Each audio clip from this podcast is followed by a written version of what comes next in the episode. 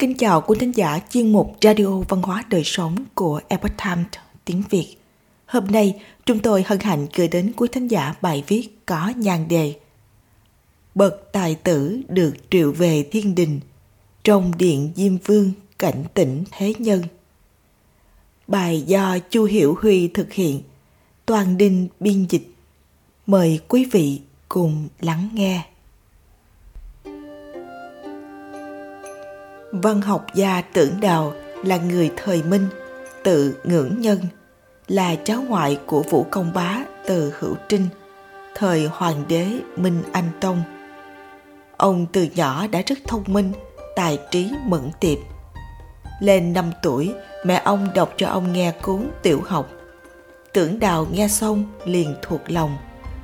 Năm 11 tuổi, ông đã giỏi viết văn chương – câu chữ lúc ấy khiến người ta kinh ngạc. Vì thế mà có tiếng tâm trong làng. Một ngày, bạn của cha tưởng đào đến chơi. Mọi người ở sảnh ngâm thơ, ra câu đối. Tưởng đào cũng ngồi bên cạnh lắng nghe. Đột nhiên bên ngoài mưa to gió lớn nổi lên.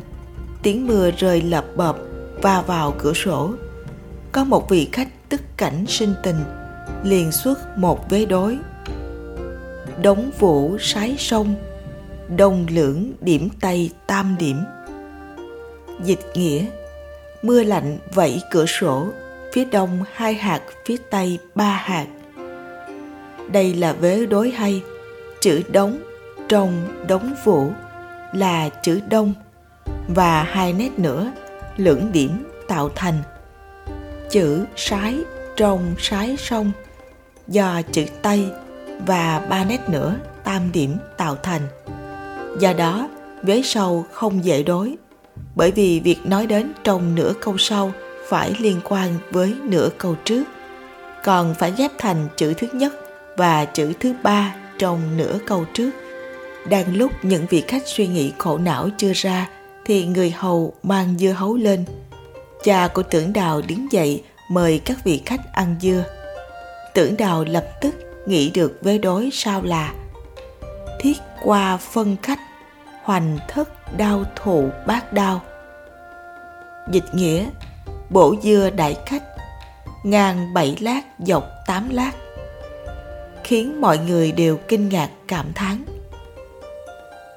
thiết qua phân khách là nói việc ăn dưa lúc ấy, nửa câu sau, hoành thất đau và thụ bát đau là chỉ việc bổ dưa cũng có quan hệ trực tiếp đến nửa câu trước, đồng thời thất đao từ trái qua phải hợp lại thành chữ thiết. Bát và đao nhìn dọc từ trên xuống dưới hợp lại thành chữ phân. Lại cũng là chữ thứ nhất và chữ thứ ba của nửa câu trước. Tưởng đào tài trí mẫn tiệp. Năm 14 tuổi đã tham gia kỳ thi ở Kinh Đô tại Kim Lăng, nay là Nam Kinh. Văn chương của ông đều được các vị công khanh trong triều khen ngợi. Đáng tiếc là sau đó 3 năm, tưởng đào qua đời. Về chuyện ông qua đời có một điều kỳ lạ. Sử chép, trước khi mất, ông thường mộng thấy thiên đế triệu mình đến viết đang thai ký ông lấy cớ mẹ già không thể rời đi để từ chối. Anh rể của ông từng vào thư phòng của tưởng đào, nhìn thấy bài từ chối thiên đế do ông viết. Liền đem việc này nói lại cho mẹ tưởng đào. Người mẹ cảm thấy có chuyện chẳng lành, bèn quỳ trên mặt đất thỉnh cầu thiên thượng đừng đưa con trai bà đi. Tuy nhiên, vẫn không có cách nào ngăn việc ông rời đi. Ngày trước khi mẹ của tưởng đào chuẩn bị sinh ông, từng hoảng hốt, nhìn thấy ba vị đạo sĩ cao lớn bước vào phòng. Trong khoảnh khắc, một vị đạo sĩ biến mất. Bà sau đó đã sinh hạ tưởng đào. Bà hoài nghi rằng con trai mình chính là vị đạo sĩ kia chuyển sinh. Đến lúc tưởng đào qua đời, bà vô cùng bi thương, đã viết 13 bài thơ tưởng nhớ con trai, khiến người nghe không khỏi rơi lệ một ngày nọ, sau khi con trai mất, mẹ tưởng đào đột nhiên mộng thấy con trai nói với bà. Con ở chỗ thiên đế rất vui. bà lại hỏi việc sau khi con trai chết tưởng đào nói sau khi con chết hồi về nơi nguyên lai con tuy chết nhưng không tiêu tán trong điện diêm vương cảnh tỉnh thế nhân đến giữa những năm thời gia tỉnh. Diêm sự lục thâm, sau khi chết ba ngày thì sống lại. Sau khi sống lại, ông gọi con trai tự tiếp đi lấy giấy bút, bảo anh ta viết lại những gì mình nói. Lục thâm nói rằng, lúc bệnh của ta mỗi ngày càng thêm trầm trọng, đột nhiên cảm thấy mình đang ngồi trong sảnh đường, nhưng không thấy được người nhà. Có hai người mặc áo vàng quỳ trong đình viện nói phụng mệnh đại vương triệu ta đến. Ta muốn hỏi rõ chi tiết, thì phát hiện thân thể mình đã ở trong kiệu. Người mặc áo vàng ở phía trước, theo sau là mấy người, đều là thuộc hạ đã qua đời của ta. Ta vô cùng kinh sợ. Kiệu đi nhanh như bay, rất nhanh đã đến một tòa thành trì. Người áo vàng tiếp tục quỳ thỉnh ta xuống kiệu đi bộ. Sau khi ta bước xuống, cái kiệu trong chốc lát đã biến mất tức thời có hai người xốc ta nhanh chóng đi về phía trước. Chân không chạm đất. Rất nhanh bọn ta lại đến một tòa thành trì. Người áo vàng mời ta thay áo. Trong phút chốc, y phục của ta đã thay xong. Sau đó lại trải qua một đoạn thời gian rất dài. Bọn ta đi đến một thành trì rất cao, tương tự như kinh thành. Đại khái dài hơn 10 dặm. Bọn ta đến cổng lớn rồi là đi qua mấy cánh cửa, đến trước một đại điện lộng lẫy. Trên đại điện có một vị vương giả, đội mũ vương giả. Một người áo vàng tiến vào đại điện trước, báo cáo rằng đã đưa tùng giang lục thâm đến rồi. Vị vương giả bảo ta vào đại điện. Ta từ bậc thềm phía đông tiến vào đứng ở mặt phía bắc. Đại vương đứng ở phía nam, nói với ta rằng Tử Uyên có biết ta không?